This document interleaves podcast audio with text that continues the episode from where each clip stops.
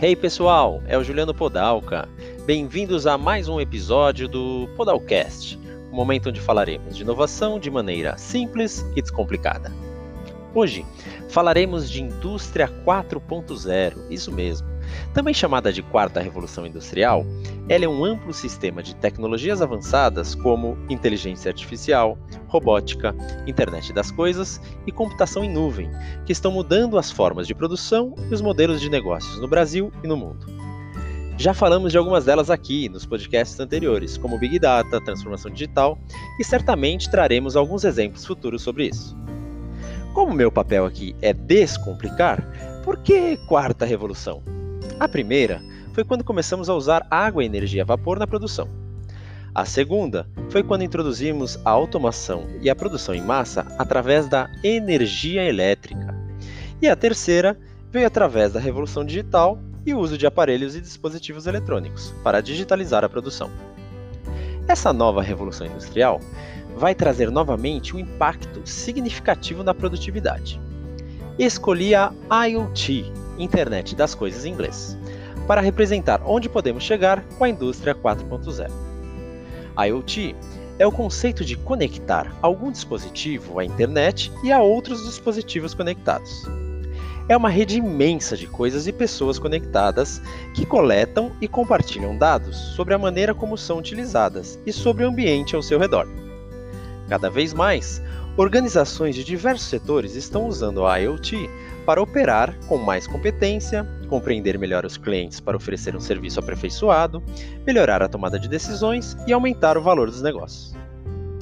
A tecnologia RFID, por exemplo, que usa frequências de rádio para identificar os produtos, é vista como dinamizadora da internet das coisas. Embora seja confundida como sucessor do código de barras, o sistema oferece, além da identificação de objetos, informações importantes sobre o seu estado e localização. Primeiramente, foi usada na saúde, na indústria farmacêutica e por grandes armazéns, mas agora já é usada em diversos setores.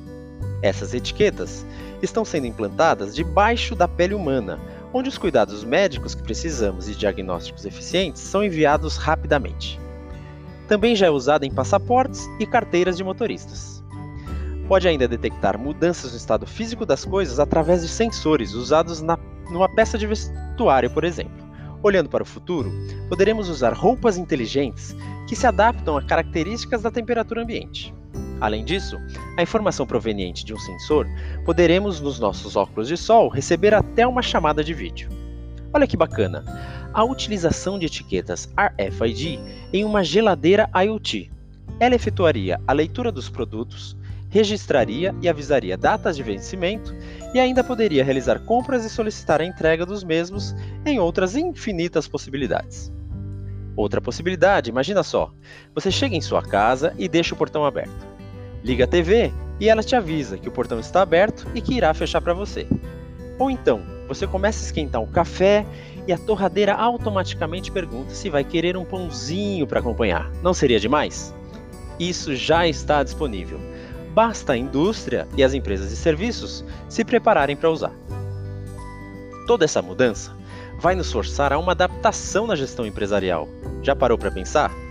Mais do que nunca, precisaremos estar aptos a implementar tecnologias e cooperar entre as áreas de tecnologia da informação, TI, com as de serviço. Missão já muito desafiadora hoje em dia. Na sua empresa, vocês estão lidando de forma inovadora com os problemas? A informação com ela será cada vez mais ágil. Teremos inúmeros recursos à disposição.